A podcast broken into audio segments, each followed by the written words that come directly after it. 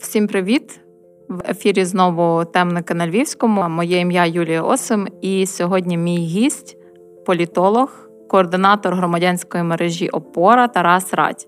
І будемо говорити про політичні настрої та вибори, яких можливо не буде, а можливо будуть. Час покаже. Тарасе, вітаю. Привіт. Ну що ж, почнемо напевно з більш, скажімо, такої гарячої теми, оскільки останніми днями дуже насичена і дуже запалена навколо ситуація в суспільстві, фактично про вибори, президентські вибори, які мали би бути в березні наступного 2024 року. Проте е, днями президент. Володимир Зеленський виступив проти будь-якої передвиборчої кампанії в час війни. Чи взагалі ми можемо говорити про, про якісь вибори? І якщо подивитися, напевно, з точки зору закону, чи можемо ми далі умовно там п'ятирічний термін на посаді президента закінчується глави держави, і конституція ніби не передбачає будь-яких інших відстрочок, як би воно мало відбуватися?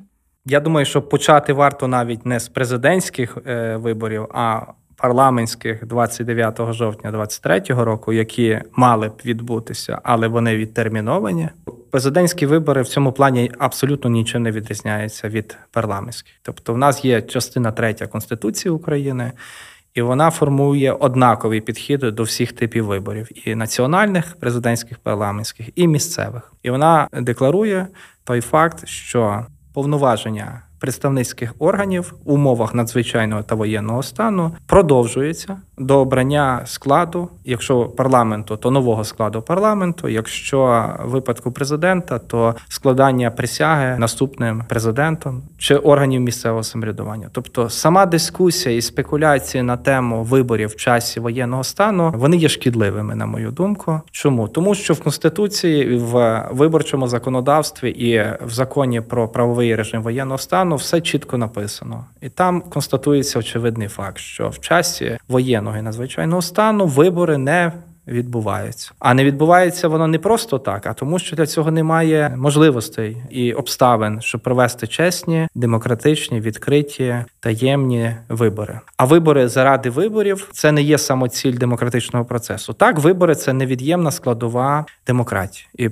ну це очевидна річ. І черговість виборів і змінюваність влади є невід'ємною складовою демократичного процесу, але за умов за певних умов. В нас в умовах воєнного стану немає цих умов, тому що є закону встановлені обмеження демократії. Тобто, ми звичайно констатуємо очевидний факт, що демократія в Україні з лютого 22-го року є обмежена. Але від цього Україна не стала менш демократичною країною. Це прописано законодавча норма правового режиму воєнного стану, що в умовах воєнного стану багато прав та свобод громадян обмежуються, і і це треба сприймати як очевидний факт, і не намагатися шукати виходу, обходу, шпаринок в законодавстві. Все чорно по білому написано. Тому мені здається, оцей навіть виступ президента України він добре, що він на випередження березня 24-го року, коли б по календарю мали відбуватися чергові президентські вибори. Але я, наприклад, очікував подібного виступу і в липні 23-го року, літом, за три місяці до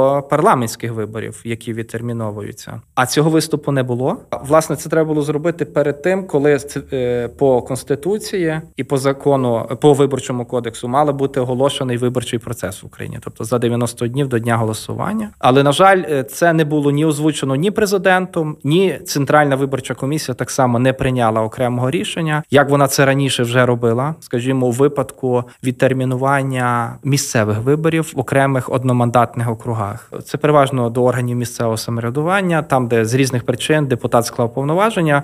Відповідно, там, де є необхідне заміщення мандату, ЦВК оголошує вибори. Так, от в умовах воєнного стану вони правильно робили, що вони приймали рішення по таких е, випадках, що вибори відтерміновуються до скасування воєнного стану. І те саме треба було зробити і в випадку парламентських виборів, і в випадку майбутніх президентських виборів тепер не було, не відбулися парламентські вибори. А якщо в березні не відбудуться президентські вибори, тобто фактично в нас буде залишатися той самий уряд, те саме керівництво держави по факту до закінчення війни. Якщо проаналізувати десь на перспективу, воно нічого кардинально не міняє. в країні? Ну, давайте знову будемо опиратися на законодавство. От е, ти перелічила президент, парламент і уряд. От це стосується президента парламенту, уряду ні. Уряд може змінюватись. Уряд це є не представницький орган, його призначають, його подає президент, затверджує Верховна Рада. Відповідно, я не виключаю можливості зміни уряду. І взагалі про це вже давно говорять. Що можливо це протягом уряд... того періоду, поки в нас буде залишатися той же ж президент, умовно, і той же ж парламент. Так, його можна навіть і не один раз поміняти. І весь склад можна лише прем'єра, можна окремих міністрів. А от коли ми говоримо про діючий склад Верховної Ради дев'ятого скликання, повноваження якого завершилися. Але за конституцією, частина 4 статті 83, і там так само чітко Чорне по білому написано, що повноваження діючого складу в умовах воєнного стану пролонгуються, тобто продовжуються до набуття повноважень наступного складу, які будуть вибрані на перших повоєнних виборах. Те саме з президентом, тобто президент продовжує, якщо термін повноважень його завершився, але в умовах воєнного стану вони продовжуються до складання присяги наступного президента на виборах після на перших виборах після скасування воєнного стану. Відповідно, тут не має виникати дискусій і сумнів щодо легітимності легітимності Верховного складу Верховної Ради України або діючого президента після березня 24-го року. Вони залишаються легітимними, і це демократична практика і процес. Е, тут варто навіть послатися до міжнародного досвіду і міжнародних практик, е, умовно кажучи, є практика рішень Венеціанської комісії, е, є практика Ради Європи, і вони декларують речі, де стверджується, що в умовах війни коли не можна забезпечити належне проводення демократичних виборів, вибори не проводяться. І ми не є унікальні. Ми не перша, на жаль, країна в світі, в якій відбувається війна, і в яких виникає питання, що робити з виборами під час війни. В цьому контексті слід згадати заяви окремих народних депутатів, які говорили про те, що от влада чинна сьогоднішня в країні готується проводити вибори ще до заяви Зеленського, і нібито, мовляв, будуть пояснювати це тим, що виборів вимагають наші західні союзники. Чи справді це може бути такою величезною і безумовною умовою? Так, давайте ми теж тут розкладемо по поличках. Є якби внутрішньо е, партійна е, міжпартійна дискусія щодо виборів. Так вона не завжди якісна з точки зору там відповідності законодавству, але є певні спекуляції внутрішньо, якби на на рівні всередині України між різними політичними силами. Ну і треба також констатувати очевидний факт, що медіа, блогери наближені до офісу президента, останні місяці так само активно просували ідею можливості виборів, очевидно, з метою подивитися реакцію суспільства як на це реагуватимуть експертне середовище, громадяни України. І мені здається, в умовах мирного часу це нормальна практика, але мені здається, в часі війни воєнного стану гратися в це недоречно в моєму розумінні, бо є чітко зрозуміло, і це написано. Тут немає різночитань. Тобто є чітко зрозуміло, що вибори в часі воєнного стану не проводяться. Нічого перевіряти думку громадян. Все очевидно, це буде неконституційно. Крапка. І спекулювати на цьому приводу байдуже, які політичні сили влади, опозиції, я вважаю це неправильно. Тепер повернемося до питання про зовнішній запит. Він також присутній. Тут якби не треба приховувати очевидні речі. Наші партнери на заході, перш за все, Сполучені Штати Америки, в особі окремих конгресменів озвучували аналогічно думки, починаючи десь з літа, з кінця літа, про те, що вибори в Україні треба проводити, незважаючи на воєнний стан. Давайте спишемо це на те, що в них свій порядок денний е, в Америці. І вони, на жаль, не до кінця розуміють контексту, в якому живемо ми сьогодні з вами. Ну і і так само, очевидно, вони не очевидно не розуміють українського законодавства, бо легко переконувати когось проводити вибори за 6 тисяч там 7 тисяч кілометрів від тебе, куди ніхто не стріляє, де ніхто не гине. Але цей тиск присутній.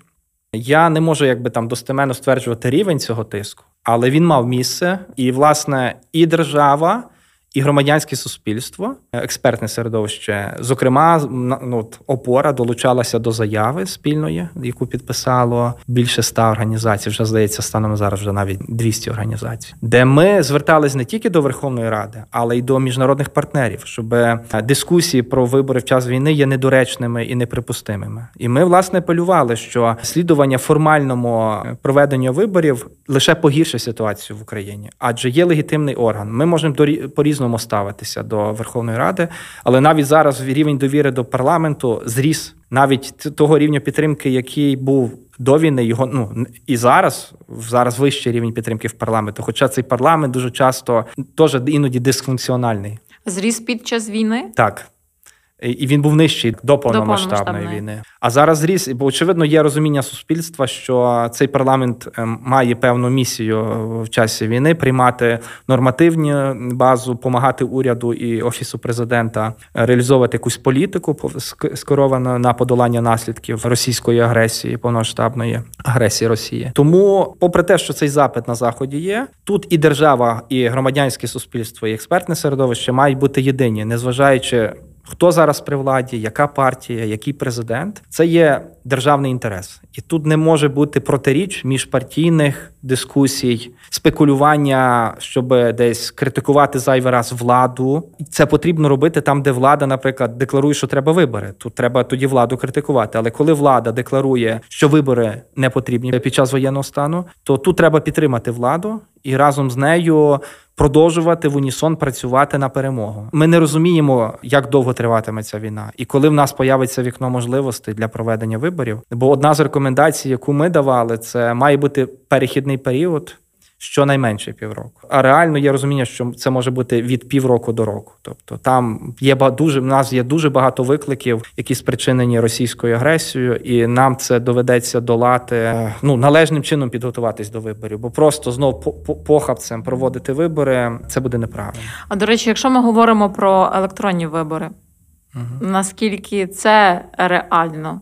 Це потенційно можливо але навряд чи в часі перших повоєнних виборів. Давайте так: в експертному середовищі ця дискусія ведеться, і вона має вестися. Це цікаве питання, і про нього говорять не тільки зараз, про нього вже говорять останні Давніше. роки, і не тільки в Україні. Найбільш яскравий приклад це Естонія, звичайно, але навіть там виникають питання. От, наприклад, останні вибори в Естонії там 55% виборців голосувало вже електронний спосіб, тобто а 45 прийшло ногами на виборчі дільниці. Це поки що найвищий показник в світі. Ніхто поки що до такого рівня діджиталізації виборчого процесу не сягнув, але в них там було теж чимало проблем. Тут не питання, наскільки ми швидко діджиталізуємося, і наскільки ми розробимо додаток дія адаптивним до виборчого процесу. Але про це треба говорити. Якщо в процесі дискусії ми зрозуміємо, що електронна складова можлива, тоді треба зрозуміти, в яких е, межах вона можлива. Бо говорити про те, що ми проведемо вибори суто за електро... за електронне голосування, це завідома спекулятивна і нереалістична пропозиція. Мало того, що там є чимало е, безпекових викликів. В чому проблема електронних виборів, навіть якщо є технічна можливість їх організувати. Це як чорний ящик Шрёдінгера. Оскільки, якщо ви програли вибори, у вас завжди буде сумнів, чи вас не вкрали частину голосів в процесі електронного голосування. Бо на відміну від паперу, який ви можете взяти ну, бюлетень і перерахувати, по електронних протоколах. Особливо, якщо було зовнішнє втручання, ми говоримо зараз не те, що вибори пройшли електронно чесно і туди ніхто не втручався. У випадку, коли у ці вибори хтось втручався, як в випадку, скажімо, 2016 року Е, в Америці або під час Брекзиту в Великобританії. Там був доведений факт втручання, намагання втручання. І ти навіть сам достеменно, навіть люди, які мають доступ до протоколів, е, там, умовно кажучи, служба безпеки, ЦВК, які знають, ну мають доступ. Ми, як виборці, не можемо мати доступ, і це нормально. Але є спеціальні органи, які можуть це перевірити. І вони навіть після перевірок не зуміли достеменно встановити рівень загрози і втручання в систему. Тобто був виявлений факт втручання, і завжди той, хто програє виборів, завжди матиме можливість спекулювати на темі того, що в нього вкрали перемогу, особливо якщо це буде незначна і поразка. От відповідно, основна проблема електронних виборів це рівень довіри до результатів голосування. По-перше, треба мати дуже високий рівень культури всередині країни і довіру всіх суб'єктів один до одного. Я б не сказав, що в нас в Україні є той рівень довіри. Тому мені здається, надміри використання електронного голосування може поставити під сумнів легітимність виборчого процесу, але як певний скажімо, певне часткове рішення, скажімо, для голосування mm за кордоном, можливо, якщо це буде технічно можливо, якщо це забезпечує основні принципи таємності, особисто особистого демокра... і так далі. Ну в принципі, я не бачу проблем, щоб про це дискутувати. Якщо усі відповідальні органи від ЦВК до СБУ, там до правоохоронних органів, до партій зійдуть, буде консенсус, що це доречно, то Чому б ні? Але на на завершення має бути проведена якась експериментальна складова. Не можна просто запустити щось теоретичне, яке ти ніколи не не, не опробовував. Бо в процесі виявиться, що є багато багів. Ну просто не те, що хтось туди втручався, а просто є елементарно недопрацювання. І ці голоси вже не відіграєш. Тобто це будуть втрачені голоси. А це треба протестувати. Якщо тестування покаже, що це робоче, чому б не спробувати? перепроєктуємося на нашу регіональну площину. Політична ситуація у Львові і на Львівщині. В нас теж не менш цікава, навіть попри вибори, діяльність місцевих органів самоврядування. Власне, в цьому контексті я би напевно хотіла почути твій такий, можливо, прогноз. Як би воно мало далі розгортатися? Ми бачимо ситуацію умовно в Львівській обласній раді, де моментами то спокійніше, то якось цікавіше зростають якісь такі кулуарні пристрасті і так далі. І є ситуація в Львівській міській раді, напевно, трошки стабільніша, але теж є свої нюанси. Що би це мало означати? І чи воно якось деструктує життя мешканців як як Львова, так і області? Е, так, тут варто чітко проводити межу між обласною Львівською обласною радою і Львівською міською радою. Якщо говорити про Львівську обласну раду, то вона як колегіальний орган представницький, я говорю про депутатський корпус, він знецінений, мені здається, і це це не є суто результатом процесів під час воєнного стану. Насправді їхній початок бере ще за рік до початку повномасштабного вторгнення, адже розбіжності, розкол як внутрішньокоаліційний, так і по лінії обласна рада, обласна адміністрація почалися ще на початку 21-го року. Майже після приходу власне до до влади нового нового органу. Фактично три місяці вони десь менш більш так е, спокійно попрацювали, uh-huh. і після цього вже почалися перші ознаки внутрішнього розколу. Але в часі воєнного стану все це якби загострилося. загострилося так, і ми це бачимо прояв від у відставці голови обласної ради з квітня місяця. Як а, 6 квітня. Це вже скільки півроку, так треба порахувати приблизно. І нема розуміння, коли буде, можливо, і взагалі е, до кінця каденції до 25-го року і не буде. Так, у нас є був один виконуючий обов'язки голови, тепер інший виконуючий обов'язки Якого голови. теж можливо згодом з місця з посади. Тому з керівництвом ради взагалі теж біда е, з підвішеними так званими депутатськими мандатами. Це ті повноваження, яких припинені, але натомість е, не заміщені мандати наступними по партійних списках кандидатів від Європейської солідарності, від Української галицької партії, від фракції Голос. От нещодавно лише відбулись позитивні зрушення. Троє з семи підвищених депутатів таки війдуть, е, ну мають скласти присягу. Принаймні, територіальна виборча комісія обласна прийняла необхідне рішення, яке вона рік саботувала. Ну але чотири депутати до сих пір в ситуації невизначеності. Ну але навіть як подивитися на якість роботи, то звичайно обласна рада працює дуже погано. Вона не може ефективно приймати рішень, і це пов'язано з політичною складовою. Тут немає якоїсь там правової чи ще якоїсь. Це є частина проти протистояння на трьох рівнях: це рівень протистояння обласна керівництво обласної ради, обласної адміністрації, ну колишнє керівництво обласної ради, бо тепер воно майже монолітне, воно тепер фактично близьке до слуг народу. Але оцей рівень розколу між органами влади був. І до сих пір залишається, бо депутатський корпус, як такий, до сих пір якби знаходиться в опозиції, значна його частина до адміністрації. Далі рівень протистояння двох політичних сил це європейської е, солідарності, яка раніше формувала більшість, але тепер фактично в опозиції, і слуг народу. Якби президентської партії, і третій рівень протистояння це фактично індивідуальний між окремими депутатами, зокрема і там на рівні Олега Санютки, хоча він депутат Верховної Ради, але якби все одно він, ну як голова обласної партійної організації ЄС впливає на процеси на рівні області, і там Максима Козицького як голови адміністрації чи Юрія Холода як виконуючий обов'язки голови обласної ради. Якщо говорити про Львівську міську раду, там зовсім інший контекст. Е, міська рада функціональна, вона працює частково скандальна. Тому що існують дискусії. Mm-hmm. Ну і мені здається, це теж прийнятно, бо в демократичному ми залишаємося демократичною країною, попри все, попри обмеження. Зрештою, найбільший кризовий період для міської ради це було перших п'ять місяців після повноштабного вторгнення до серпня 22-го року коли фактично міський голова блокував е, можливість проведення сесії міської ради. Але після того, як депутати об'єднали зусилля і сказали, що сесії треба відновлювати, фактично з вересня місяця 22-го року, от вже майже більше року.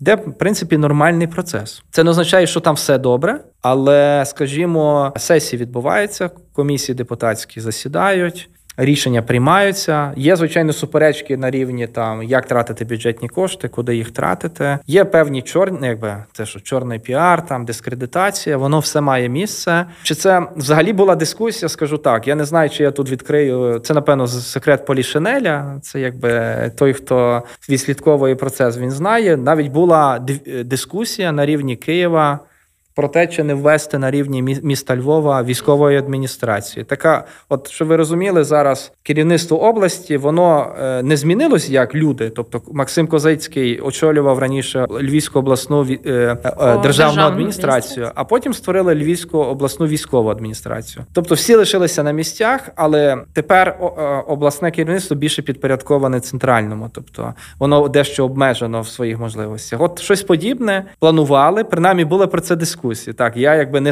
особисто не сидів в кабінеті, коли про це говорили, бо це дискусії на рівні офісу президента. І це не питання тільки Львова. Така дискусія була і по Дніпру, і по Одесі. По найбільших фактично таких по. Харкову. Та. Тобто, е, таких, е, наскільки мені відомо, було дві спроби проговорити можливість. Це перша в перший місяць повномасштабної агресії, коли не було до кінця зрозуміло взагалі, як е, буде розгортатися події. Так, і коли, тобто, це фактично був березень місяць, перші там перша половина березня 22-го року. Ну і тут, якби певна, ну зрозуміла логіка, якби не дай Боже, ситуація вийшла з під контролю і органи місцевого самоврядування не змогли належно виконувати свою роботу, це виправдано, бо треба місто треба забезпечувати життєдіяльність. Якщо там депутати розбіглися, міський голова десь ну неспроможний і так далі, то це треба робити. Інша історія, коли ти в тилу, фронт ну відносно далеко, і всі органи функціональні. Ну дилема, навіщо це робити, так? Чи нема тут політичної складової? Так, от другий раз е, про це почали говорити в січні 23-го року, коли була ситуація з судом по міському голові Чернігова. Коли ну не знаю, чи наші слухачі знають, е, там за рішенням суду відсторонено на рік е, голову Атрощенка, голову колишнього голова Чернігова Чернігівської громади, і зараз там виконуючий обов'язки в Чернігові, в якого нещодавно, до речі, були обшуки СБУ. Не пам'ятаю кого, чи НАБУ, чи СБУ. Так от, і саме тоді знову виникло питання, дискусія, чи не варто знову там на рівні Львова, Дніпра запровадити військові адміністрації. І Як бачимо, поки що воно закінчилось дискусіями. Я не чув, щоб вщухли такі ці... Так, я не чув, щоб зараз серйозно хтось знов піднімав питання про те, що треба запровадити військову адміністрацію. Але такі розмови були, і в цьому не слід виключати якусь політичну складову. Бо один момент, коли ти впроваджуєш адміністрацію з прагматичних, е, так як це написано в законі про правий режим воєнного стану для тримання контролю за ситуацією і процесами. А друге, коли це частина політичного протистояння. І це абсолютно неправильний е, рівень дискусії. Це якісь такі протилежні взагалі е, речі, коли ми говоримо умовно там про створення міської адміністрації у Львові, допустимо. А з іншої сторони, нещодавно навіть була інформація про те, що в тилових областях планують навіть скасувати там комендантську годину. Це одне іншому трохи суперечить. Фактично, е, якщо би дійшло до того, що справді буде скасовувати, тоді напевно вже ми не, не можемо говорити про створення військової адміністрації міської. Ну знов якою логікою керується орган, який буде приймати це рішення. Якщо ми говоримо про правову логіку то ти очікуєш одні наслідки. Коли ти використовуєш політичну логіку, то там якби важко передбачувати наслідки, бо це фактично використання інструменту не за призначенням. Тобто адміністрація, вона на то вона військова. Що вона повинна вирішувати якісь оперативні завдання, допомагати тобі управління в процесах. Але якщо ти це робиш в частині політичного протистояння, тому що там тобі не подобається, що говорить міський голова, або тобі не подобається, які рішення приймає міська рада. Ну це політичні мотиви. Є чітко визначено законом права та обов'язки міського голови, депутатського корпусу. Є закон про статус депутата місцевих рад. Якщо вони порушують закон, то звичайно. Це може стати підставою для піднімати питання про заміну його на військову адміністрацію. Але давайте так не формально казуїстично шукати Е, бо він формально порушив якусь норму права. Бо таке теж буває. Ну, до речі, у нас є кілька випадків, коли під формальними порушеннями цього було достатньо, щоб суд виніс рішення про усунення з посади. посади. Але ми, коли говоримо, що оце зловж... це що мова йде про зловживання, що мова йде е, про Нецільове використання, наприклад, там коштів, про розкрадання коштів, по підрив підривання державного суверен... територіальної цілісності державного суверенітету. Оце, оце серйозні аргументи. Але коли ми говоримо про якісь розбіжності, і ти під ці розбіжності шукаєш привід, ну мені здається, це трохи неправильна логіка, бо закон треба все-таки використовувати в благородних цілях. Пробачте за мій ідеалізм. Ну але якщо ми хочемо перемогти. Ми не можемо починати політичні протистояння внутрішньо внутрішньо міжпартійні, бо це точно не допоможе нам е, наближати перемогу. І вибори, зокрема, це приклад того, які зашкодять нам наближати перемогу, навпаки, віддалятимуть і ускладнять ситуацію в країні, аніж полегшать її. Ще стосовно виборів місцевих, які мали би бути, мали би відбутися в 25-му році. Скажімо, якщо прийде їхній час, а до цього часу не відбудуться ні парламентські вибори, ні президентські. Чи може це якось е, змінити взагалі становище суспільно-політичне в країні? Якоїсь серйозної дискусії в експертному середовищі про місцеві вибори чергові у жовтні 25-го е, року наразі не, не були бо вони видаються поки що передчасними. Трошки далекими.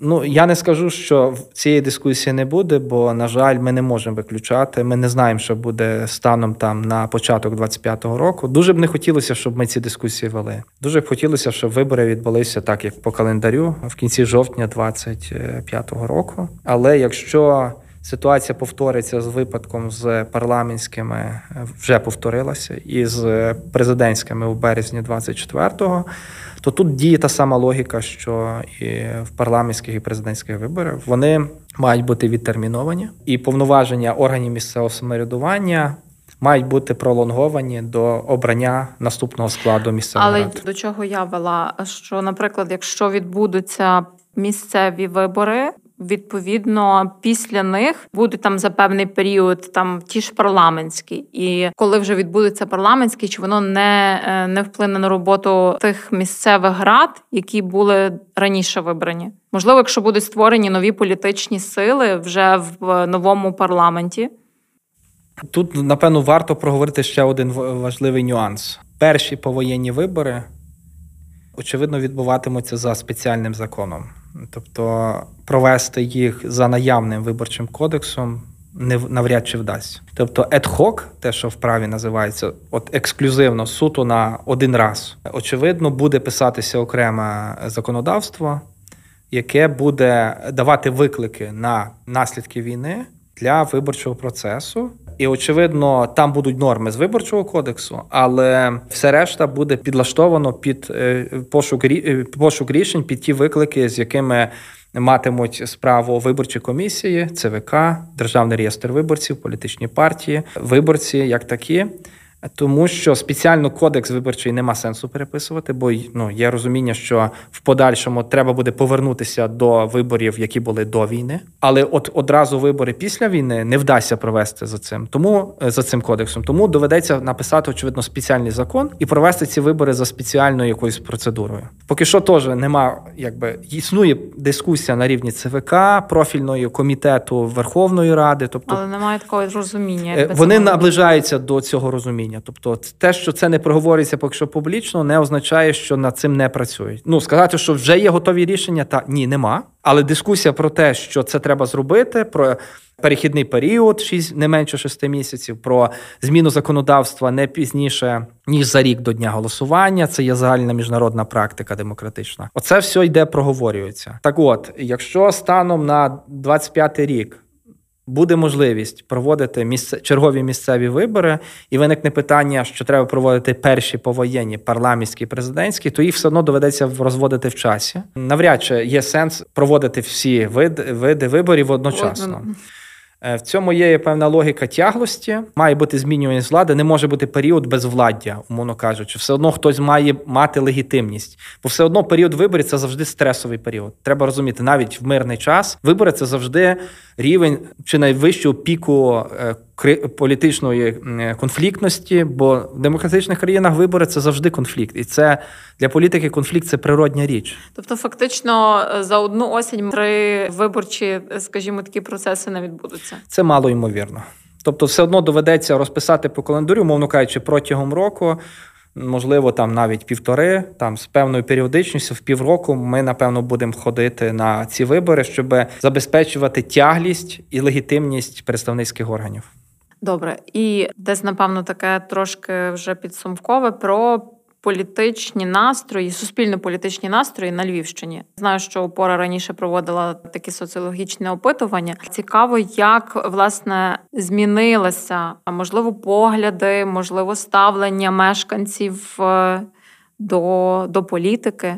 За час війни зараз ми бачимо, наприклад, що понад 80% українців категорично ну умовно так ствердно налаштовані проти проведення виборів під час війни. Загалом чи помітні значні суттєві зміни?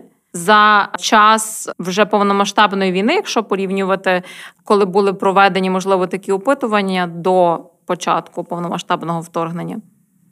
Наше опитування воно було воно стосувалось питань викликів для місцевої громади і мешканців громади, як війна вплинула на життя мешканців львівської громади в різних сферах. Якби ми окремо не не оцінювали діяльність органів влади.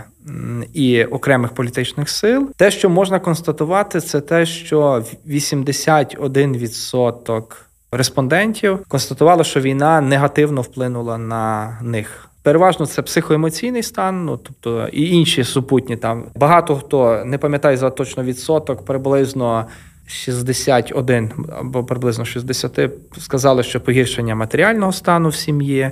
Хтось говорив про втрати роботи, Хтось говорив про розірвання зв'язків з родиною. Ну тобто, те, що ми разом з вами бачимо, бо це частина кожного з нас. Насправді, я думаю, в кожного в сім'ї, в родині це частина їхнього життя. Є, скажімо так, зміна ставлення мешканців до окремих суб'єктів, скажімо так, до волонтерів. Ну найбільшою довірою користуються Збройні Сили України, що достатньо ну, очевидно. Так само волонтери. Але при цьому падає ну, якби довіра до політичних партій, тому що в часі воєнного стану партії як такі ну не відіграють якоїсь вагомої ролі. Так і взагалі виборці в мирний час не без особливої теплотою теж про партії відгукувалися. Так але в часі воєнного стану вони просто також відійшли на задній план на політичні сили, і це буде виклик для політичних сил як е, під час перших е, повоєнних виборів перезапуститися. Багато партій, я думаю, просто припинуть своє існування, хтось зробить ребрендинг. А, а думаю, більш найбільш ймовірно, взагалі будуть створені нові політичні сили, назви яких ми поки що навіть не здогадуємося, але я думаю, частина людей. Сидять і вже думають про це. Я так ну не виключаю. Багато хто вже навіть вже навіть на низькому старті був на низькому старті, коли ще літом не було зрозуміло, чи все таки відбудуться буде? парламентські вибори чи ні. І реально частина політичних сил заметушилися, бо вони справді як вони розуміли, наприклад, вони казали, виборів не буде, а все ж. А що, якщо будуть, а ми не готові? От і це трохи погано, бо якщо би було одразу проговорено це питання, і не треба було би розпорошуватися на оці зайві, ну зайву метушню передвиборчу там якісь е, підготовку. Але це в будь-якому разі буде велика проблема для політичних сил, тому що переконано, більшість політичних сил, які зараз є на політичній арені, піде в небуття, тому що буде нова реальність, нова нормальність. І нові і в людей будуть зовсім нові очікування. Бо частину негативу партії візьмуть на вже забрали на себе. Очевидно, це вимагатиме від них е, необхідність щонайменше ребрендингу. Це означає просто вивіску поміняти. Але дуже часто цього буде недостатньо, бо це не зніме всього негативу, з яким будуть асоціюватися певні політичні сили. І що не менш важливо, мудрості нашим співгромадянам аби реально ці зміни були відчутні. Все таки надіємося, що можливо війна вже нарешті в для більшості якось змінила якісь погляди. Перші повоєнні вибори покажуть. Мені здається, про це поки що, на жаль, рано говорити, бо поки. Поки що ситуація майбутнє країни вирішується на фронтах, і яка буде ситуація на сході і півдні України, від того залежить, ну, як скоро ми зможемо провести після перші післявоєнні вибори. Там. Ну, всі всі від того ми залежимо і надіємося, що все-таки вибори будуть, будуть швидко, помірковано е, швидко, але вже в не в стані війни країни. Тарасе, дякую тобі за розмову. І нагадаю, сьогодні ми спілкувалися з координатором громадянської мережі опора, політологом Тарасом Морадем, і говорили про політичну ситуацію в країні в регіоні у Львові, на Львівщині, і про виборчі настрої. Наскільки можливо проводити вибори під час війни, і які такі вибори становлять загрози? Дякую. Дякую за запрошення і гарного дня.